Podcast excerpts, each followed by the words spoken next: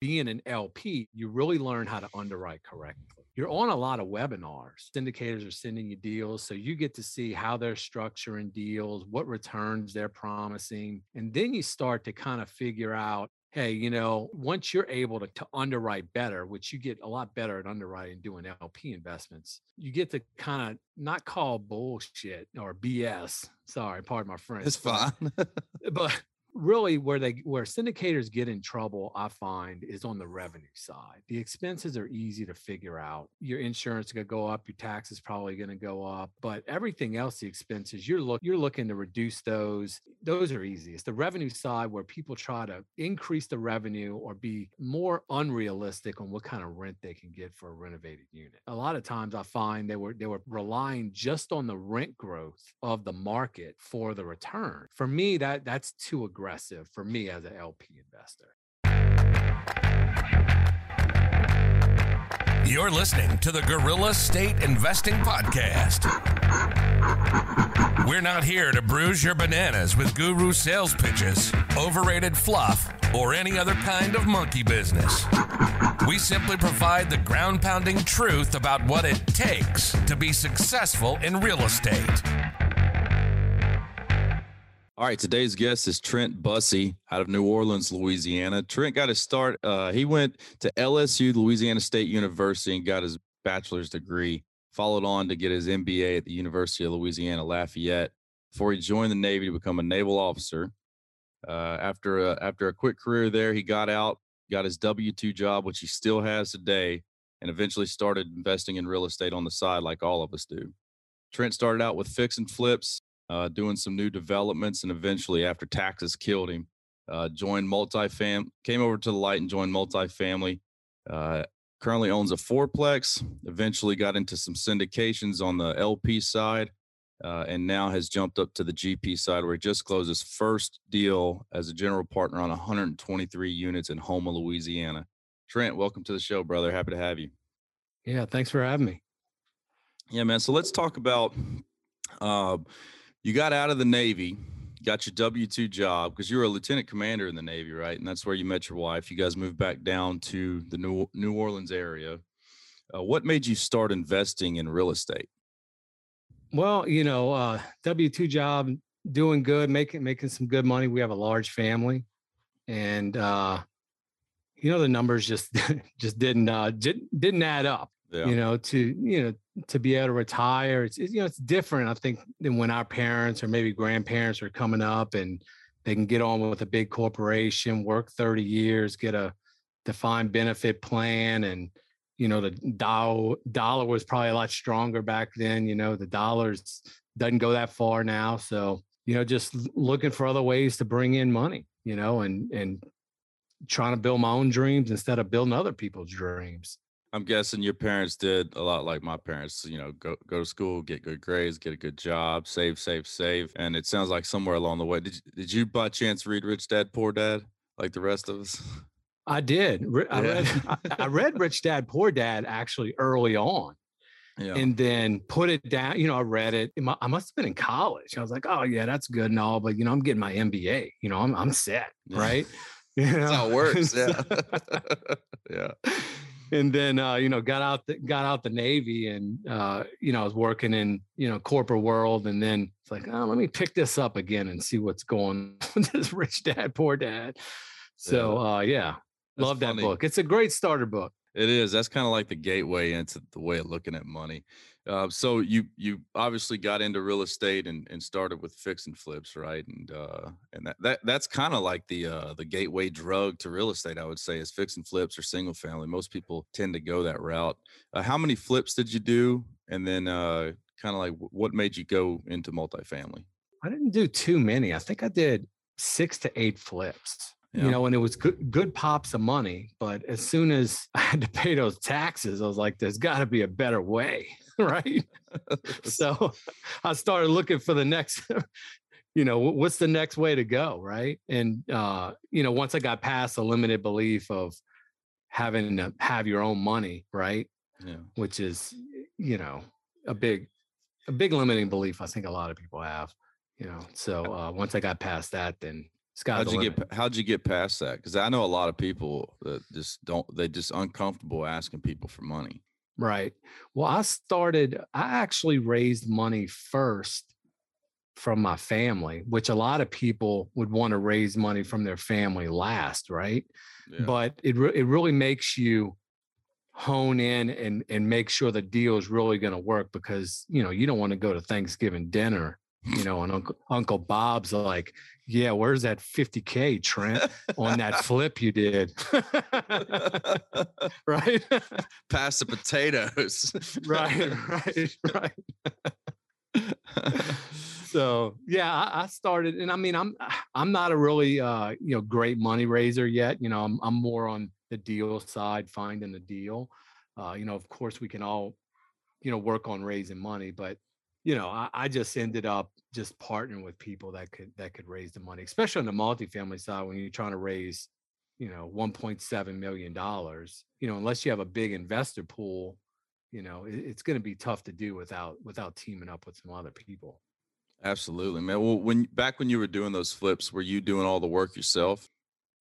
no no i did a different model so you know like i said i have i have a big family so uh, i wasn't looking to you know swing the hammer. So what i did was i would find a deal and then i would underwrite the deal in the way that i can hire a contractor to do all the work. Now you got to trust the contractor right? So you know i went through a couple contractors but really found a, a guy that you know we, we meshed really well and and he would do firm fixed price. So he would say hey this house trent i'm going to build it for 205000 and if i go any anything over then i'm going to eat that out of my profit because we were splitting 50 50 on the back end so he would cut his profit off on the front end.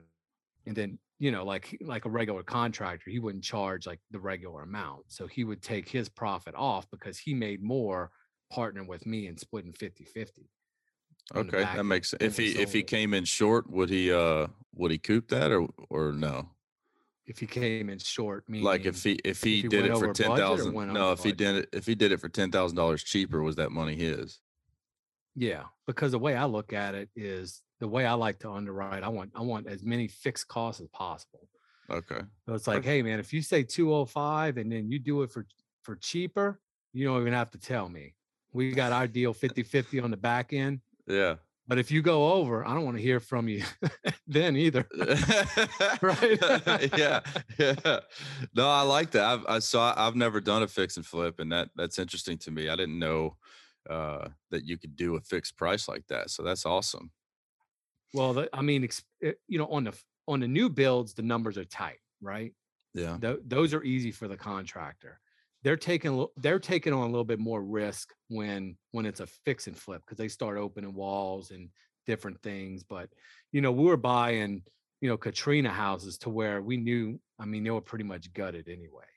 So uh, Katrina happened in 2005. So I'm guessing the timeline works out for you there. Is it, did that open up quite a few opportunities for you uh, after the hurricane in your area? Wow. I mean, I wish I was around here and doing real estate. I was still in the Navy until 2011.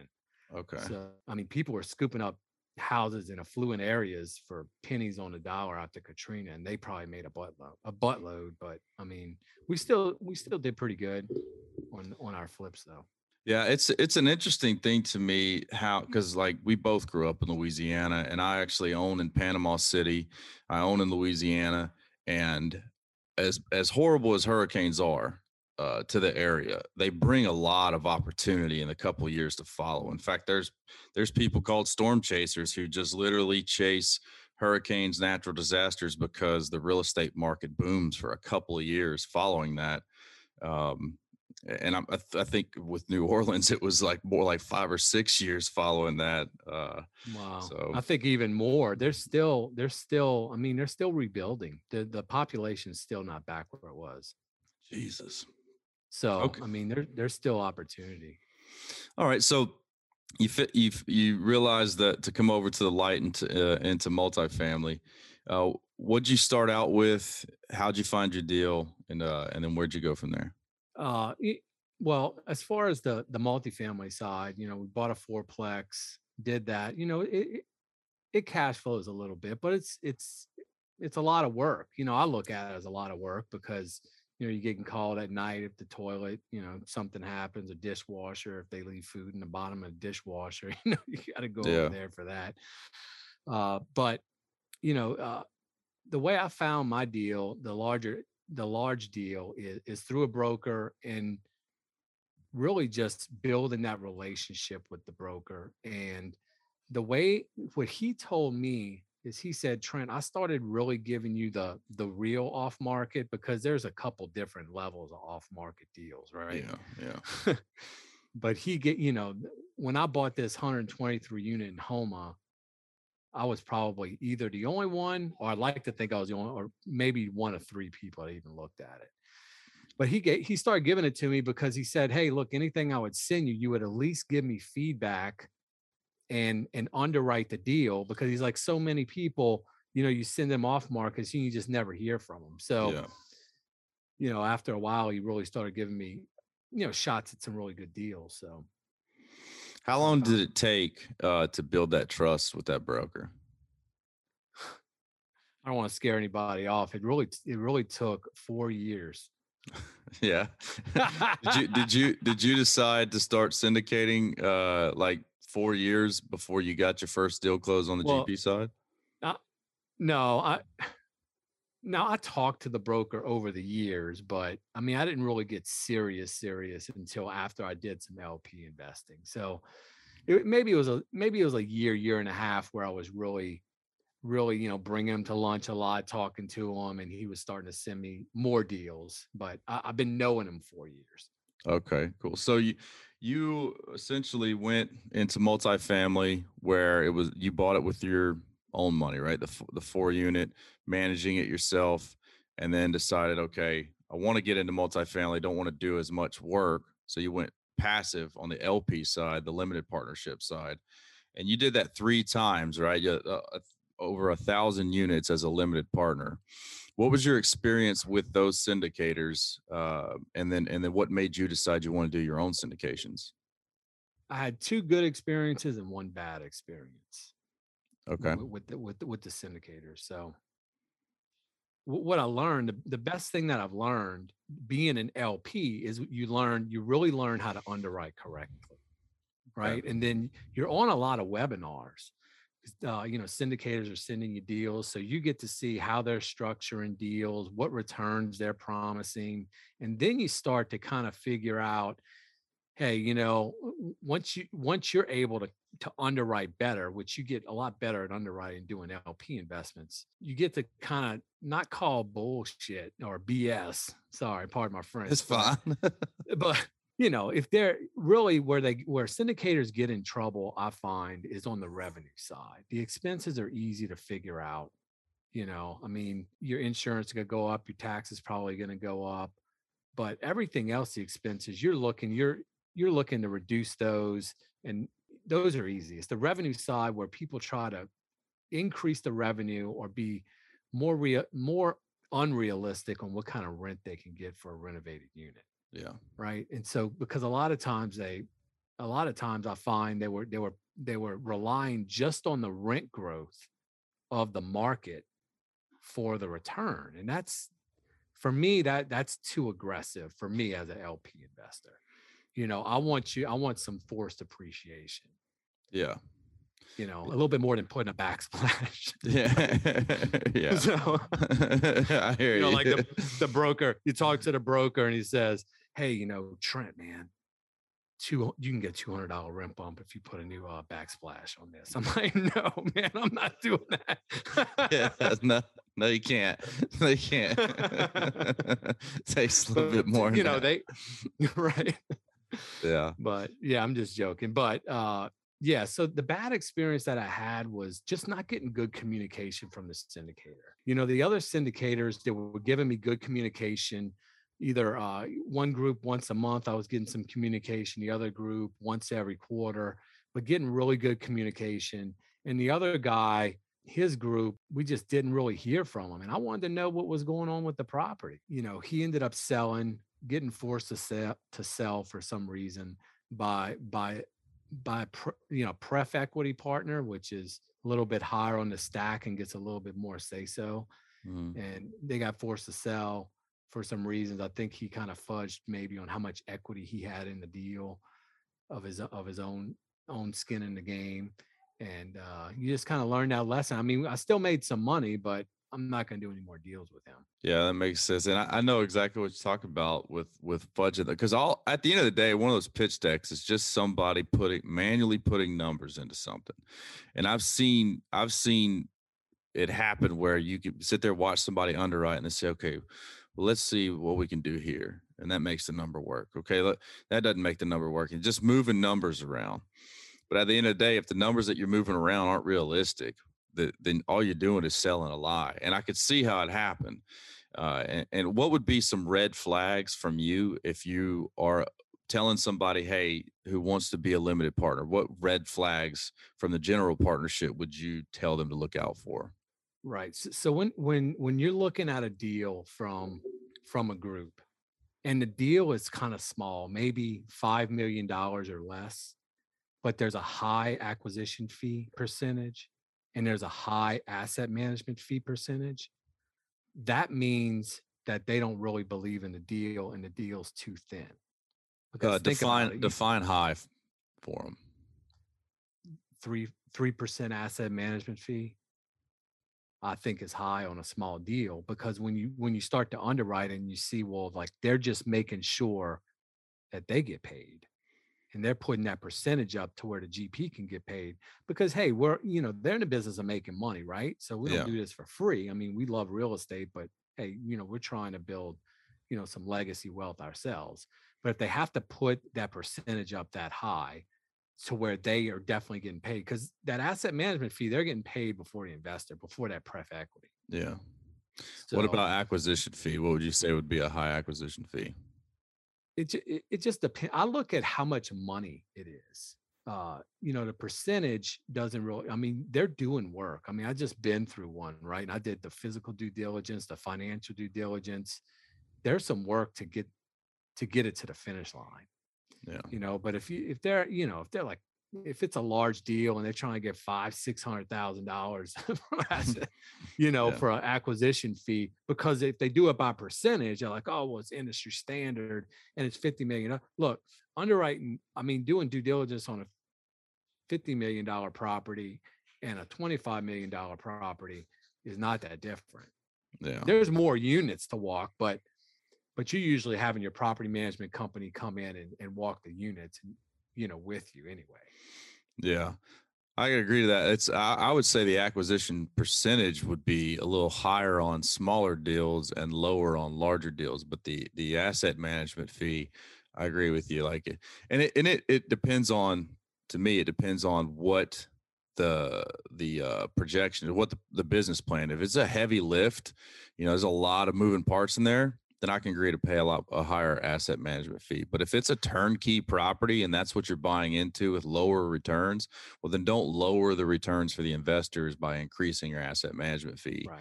Uh, and for the, the the people who are listening uh, who have never done a syndication, uh, acquisition fee is just that. The, the general partnership team is going to charge a percentage, just like a real estate broker would, for brokering the deal up front, putting it all together and they deserve that because uh, without them doing that, there would be no opportunity to invest in. You just got to make sure, like if your real estate broker told you they were going to charge you ten percent to sell your house, well, you'd probably say, "I don't care how good you are, I'm not doing that." Right? So right. you got to make sure that uh, the industry standard for acquisition fee, I think, typically caps out around 2%. Uh, you see one to one and a half on larger deals, 2% on the smaller deals. But if somebody's doing 3%, uh, then, then it had better be a dang good deal, like something that only they could get because of their access to off market deals.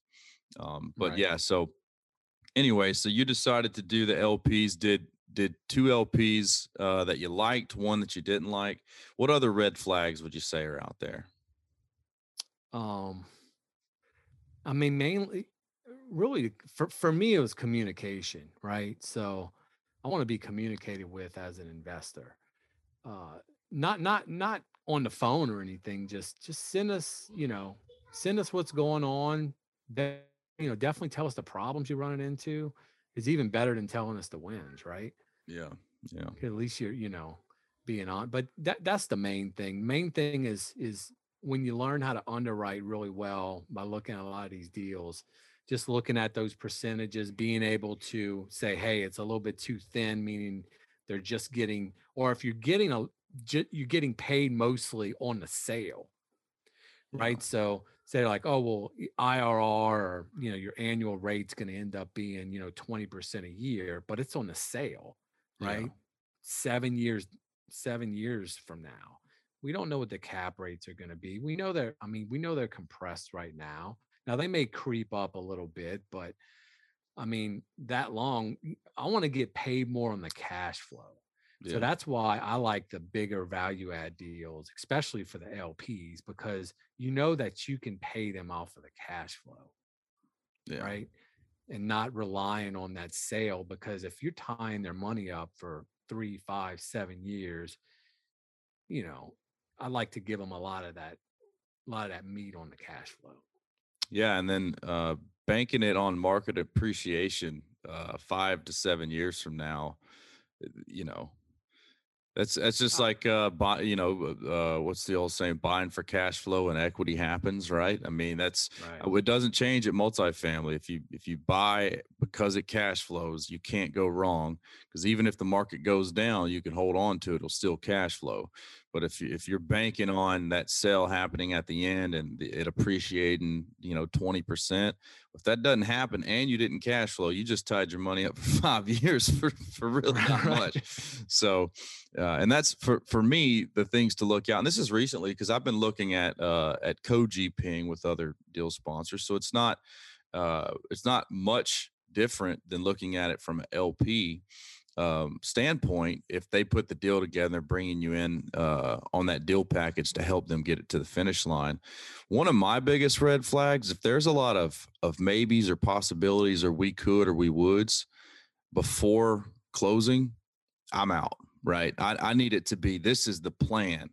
This is what we are doing. Not we could do this, we would do that, or you know, it's possible we could do something to the laundry facility. No, no, no once the money is wired, the plan is in place. Now, I, I can 100% agree with leaving room left and right to deviate from a plan in the event something outside of the plan happens, a contingency perhaps. But I'm in, I'm in the military. You were in the military. We plan for contingencies, and if if I don't see that translate into the real estate world, then you haven't thought about uh, what the stress test. You haven't considered what could go wrong and what you're going to do quickly in the event it goes wrong. Um, and I'm not one for what ifing something to death. You know, we do that a lot in the military. What if, what if, what if, but you need to what if at least a couple layers back, in my opinion. If you don't see that in the plan, and when you ask questions, you don't get those answers, to me, that's a big red flag. What do you think about that? Right. Well, I mean, I, I don't know about you, but I'm seeing a lot of people closing deals out there, and and I'm wondering how some of these deals are working, right? Yeah. I mean, yeah. you know, so I would rather, you know, close on the ones that are going to work, definitely going to work, than than close three in a year that are so thin. You're you're hanging your investors out there, you know, risk, you know, for your investors and for you and for your reputation, right? So, yeah, yeah, I definitely agree with that. All right, so let's let's let's talk about the uh the the most latest acquisition. You have 123 units in Houma, Louisiana.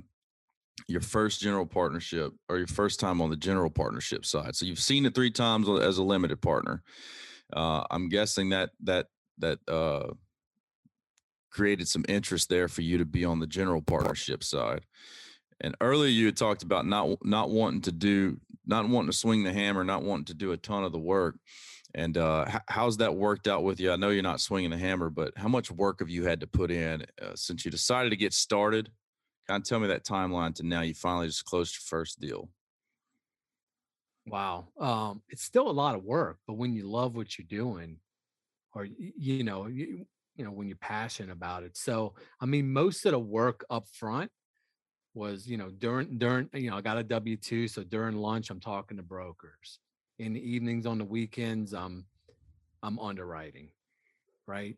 Talking yeah. to brokers and underwriting, talking to brokers, underwriting. And what I was trying to do, which was kind of a mistake, which hindered me really because you know four years, right? Or I'm Yeah. saying four years. I'm really really serious, maybe a year and a half to get it done. But I was trying to find deals and raise the money.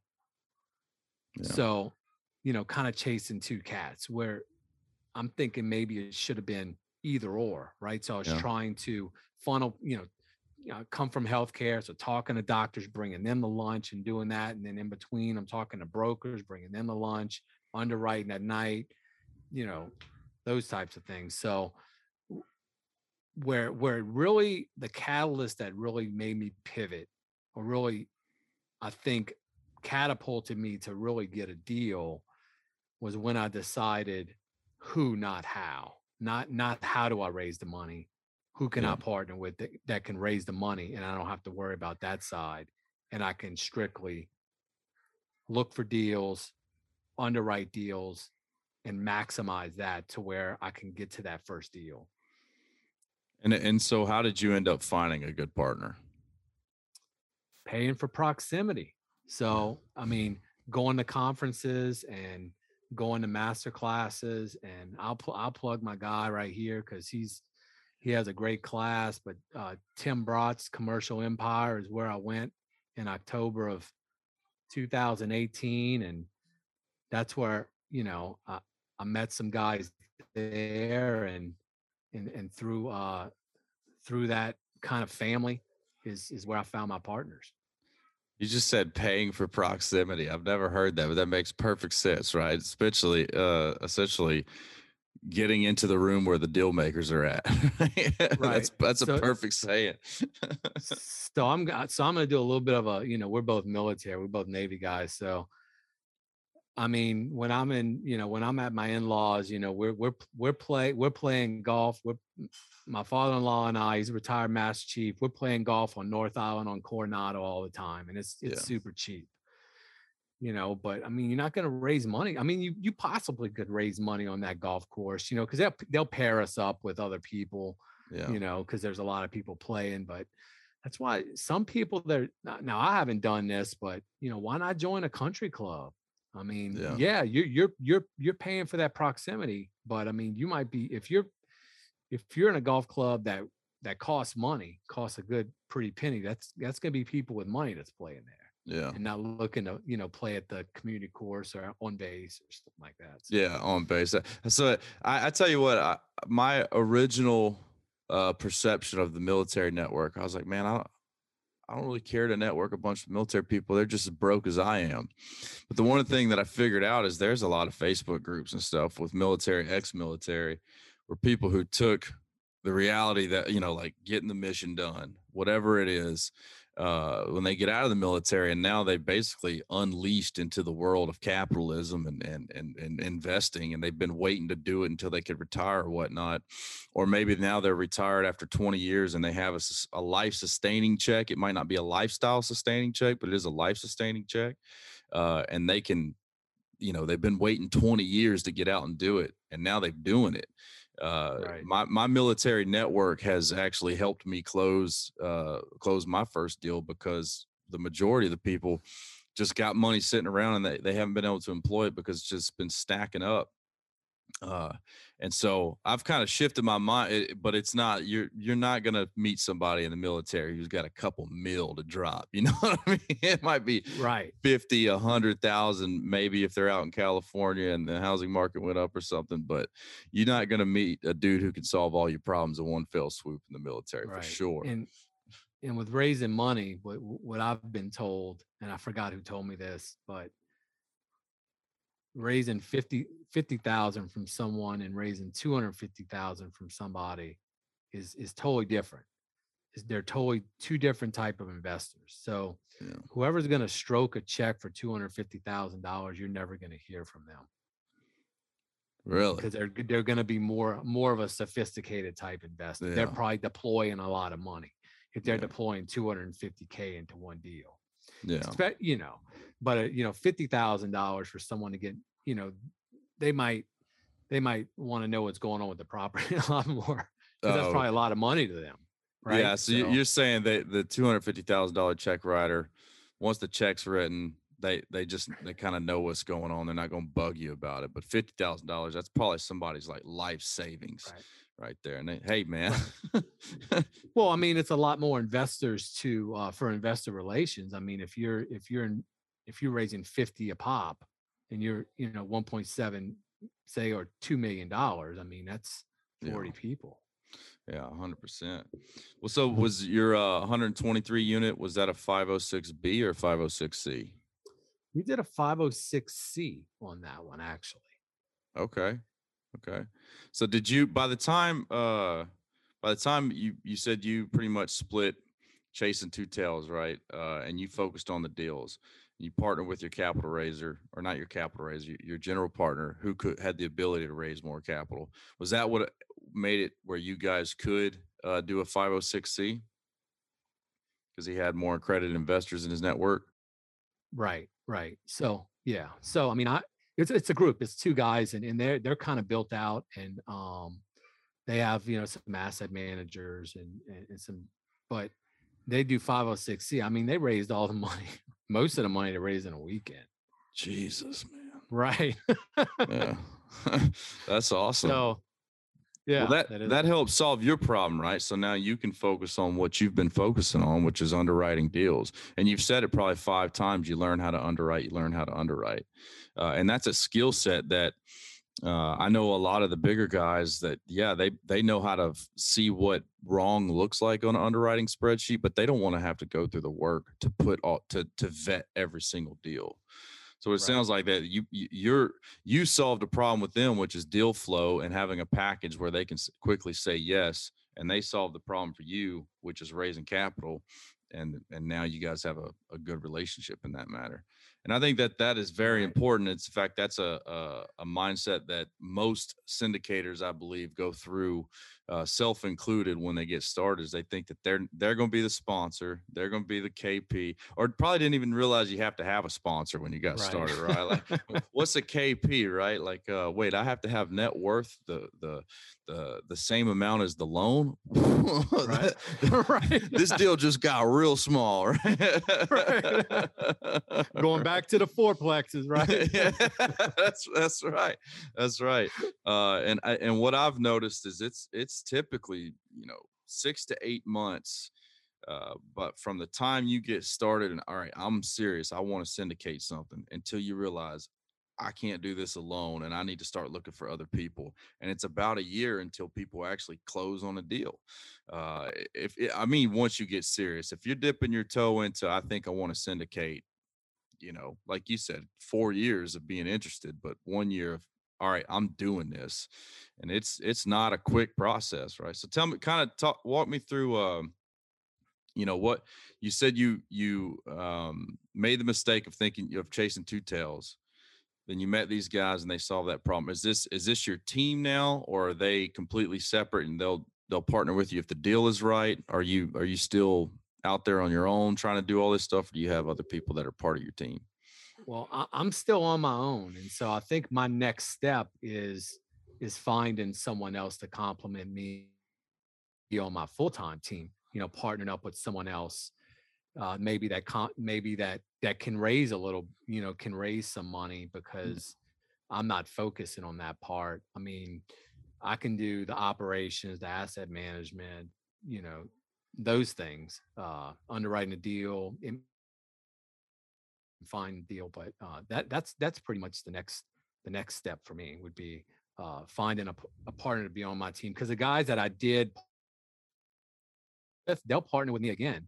But Yeah. they said, hey man, what you know, let's do one more deal together or more. And then after that, Trent, man, you need to be doing your own deals, you know, and which Yeah. is good, you know. And it's like, hey, if you get into a problem to where it's, you know, fifty million dollars and you got a team and and and it's a little bit too much for your for you to close, then hey, look, we'll partner again.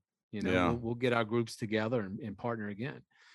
But um, yeah, so I'm still kind of you know solopreneur. I got I have a, a virtual assistant that's helping me with uh with some being more consistent on on the marketing side. You know, a little bit branding and you know staying on social media. But I'm looking for other ways to to uh, get out of my own way, I would say, because you know I'm the choke point, right? So Yeah. even with underwriting, if if I'm doing the revenue generating activities only, which is talking to sellers, talking to brokers, and even talking to investors, even though Yeah. I'm not focusing on raising money, then choke point is underwriting.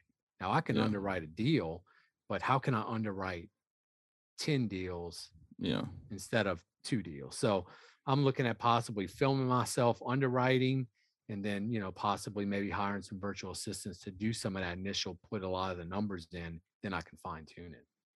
Are you trying to work yourself out of your W two job? Of course. Yeah. I I am. I, I'd love to do real estate full time because it's not work to me. I mean, I, I really enjoy it. How how far like have you have you set up your a goal for like a t- uh, a timeline for that and and are you on track to do so? Timeline. I mean, I haven't did you know I haven't reversed engineered with you know exactly like when I would be able to do it. I probably should, right? But a, a lot of people say throw around that ten thousand a month, you know, type, uh, you know, to get out of their W two, and I, I'm right around there too. That's that's kind of what I need, you know, uh, to get out of W two. So I need probably two more deals, depending on how much meat's on the bone. Yeah, I hear I hear a lot of people say, eh, you know, you don't want to get into syndications with people that are that are that are part-time syndicators.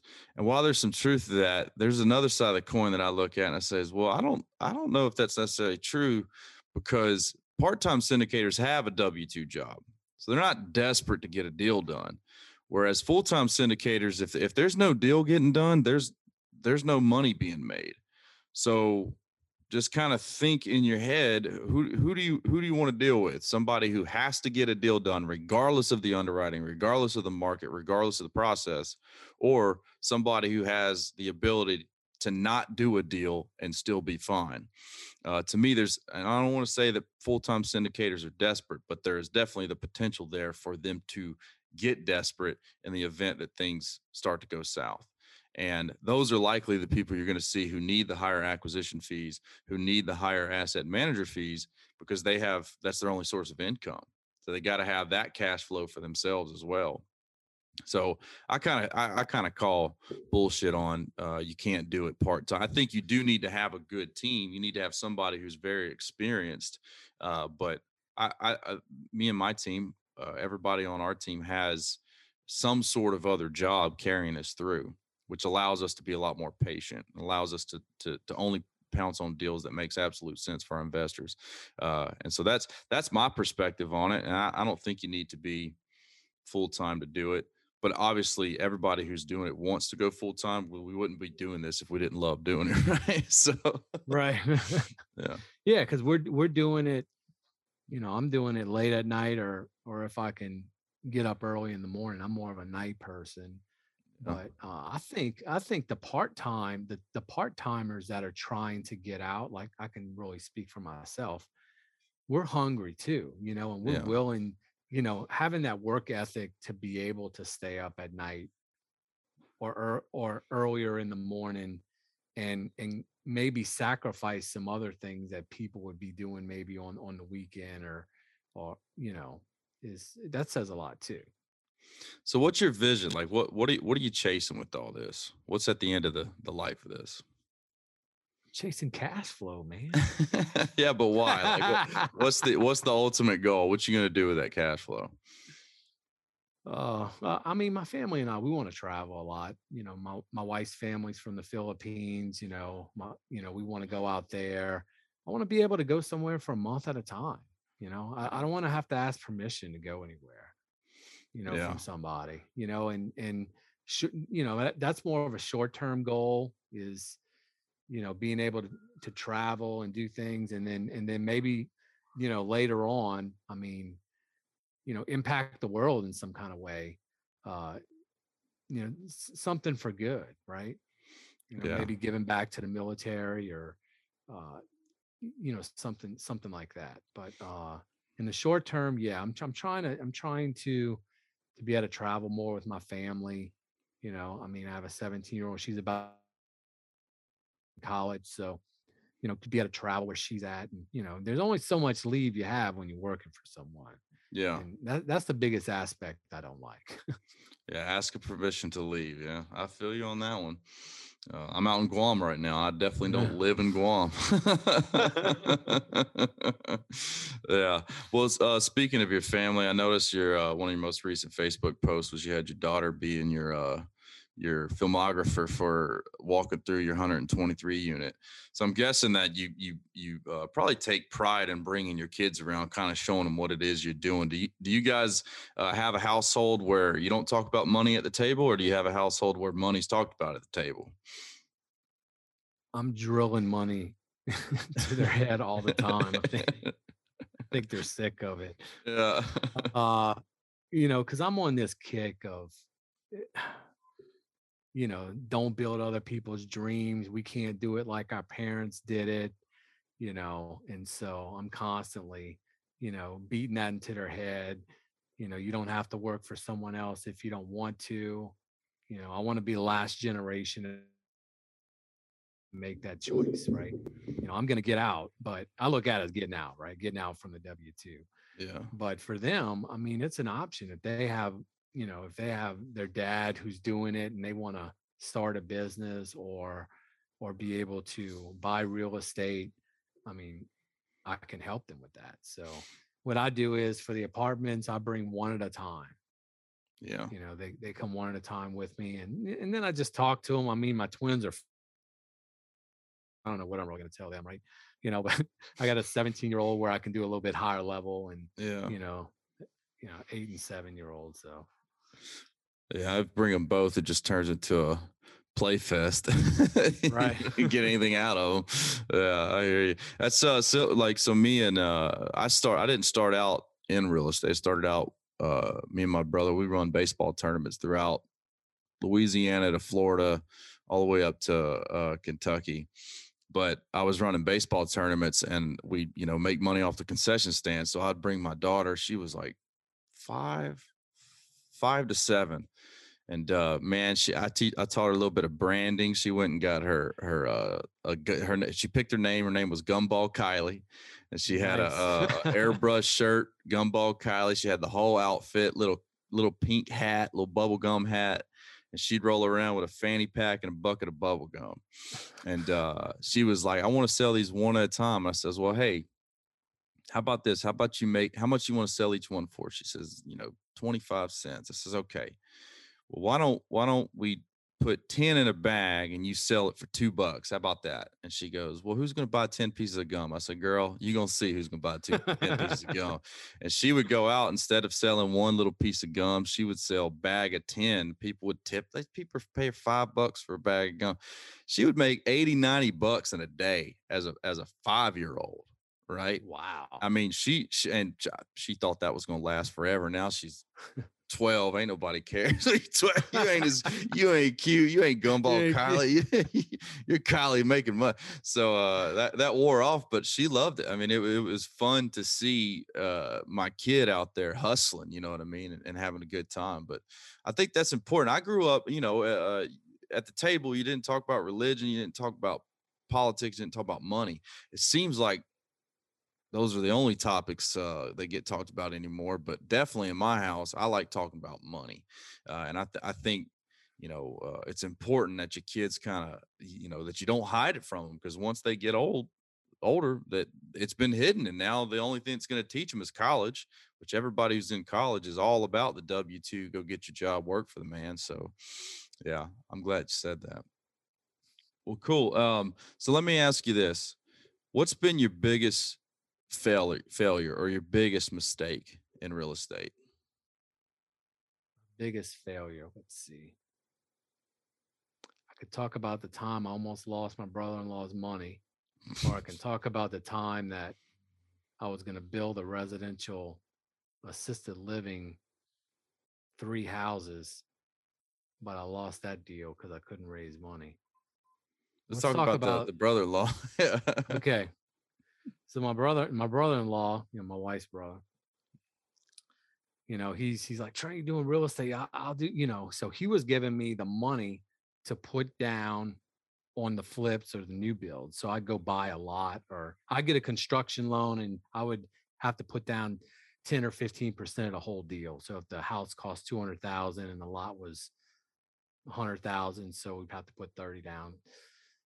Long story short, I bought this I bought this this big house for like 300,000 in the Irish Channel in in New Orleans, which is it's kind of like off St. Charles. It's you know it's, it's becoming really affluent, right? And we are going to put I don't know two hundred fifty thousand dollars into it. Well, they have this. It's a historic district, right? So I'm like, okay, so like I'm I'm underwriting everything, and I usually underwrite okay six months to do the renovation, six months to sell, you know, and then that's a whole year, you know, and I'm usually pretty good. I mean, it's usually pretty good, you know, underwriting. So I did that we bought the place and then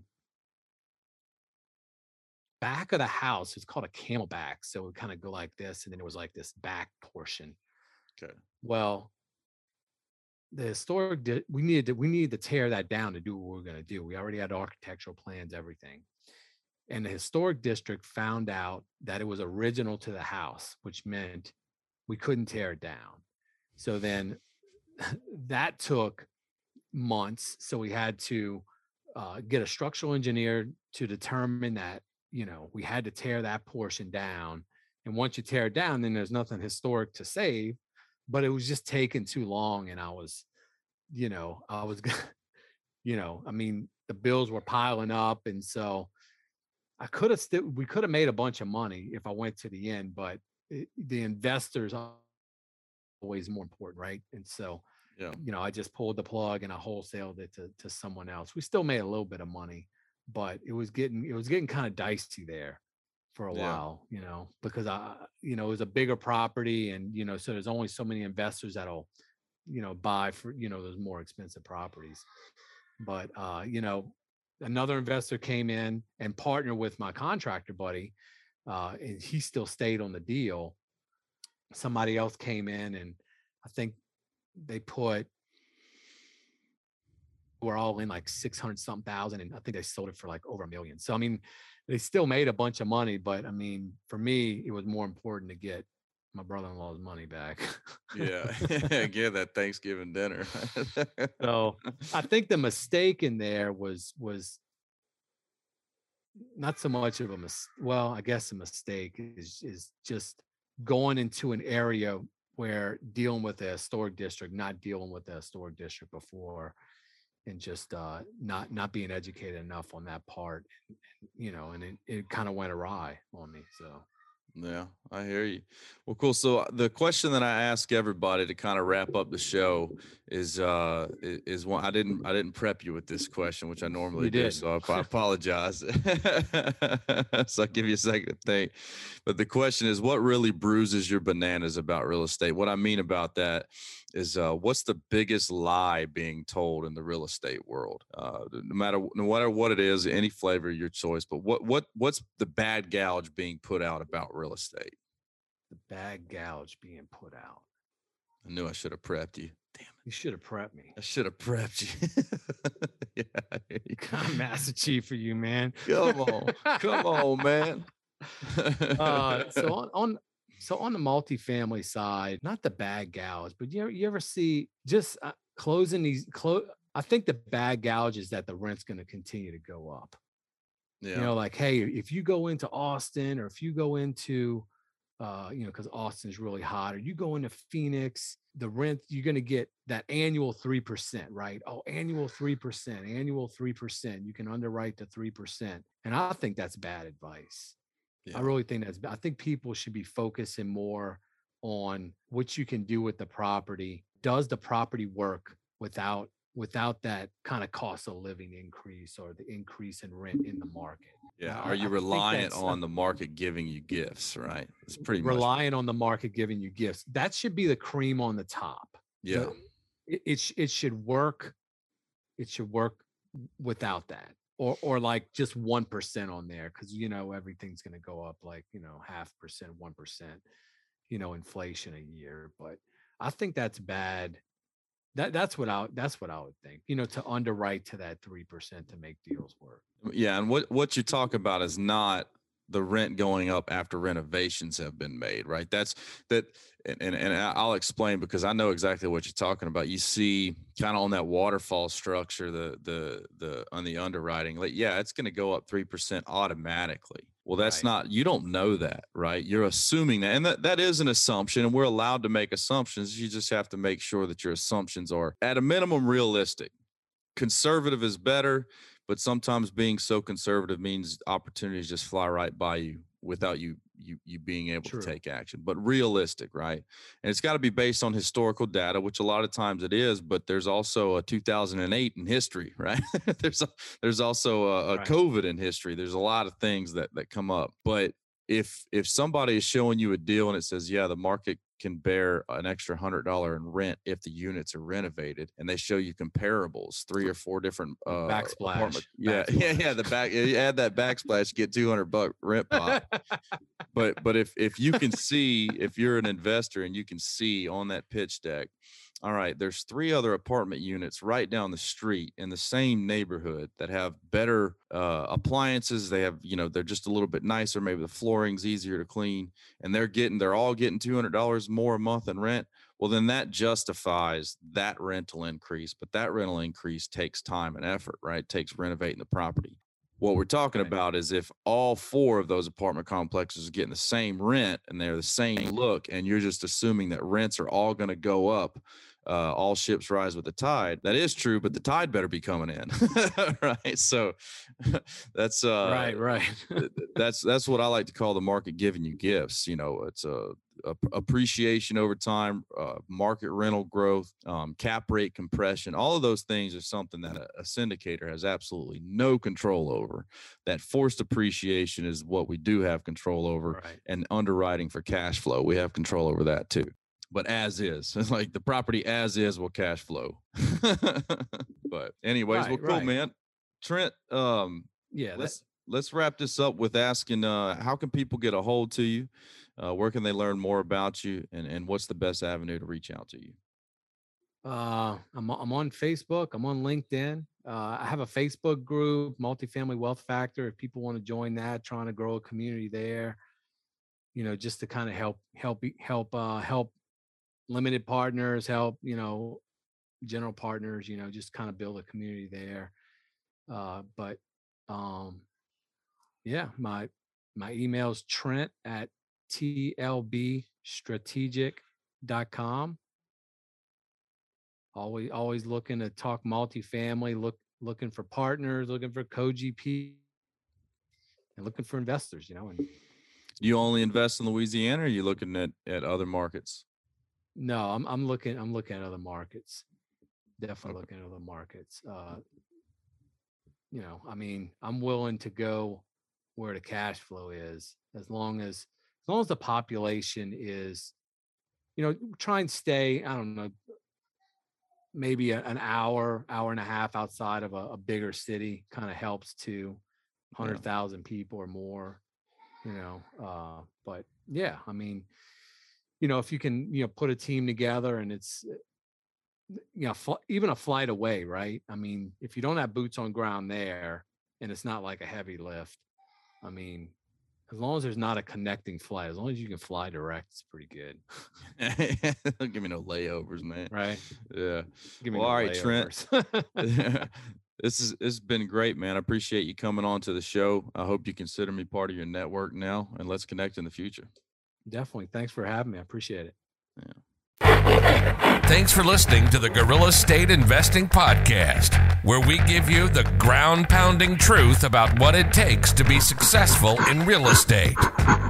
Learn more at realfocus.org slash guerrilla state pod.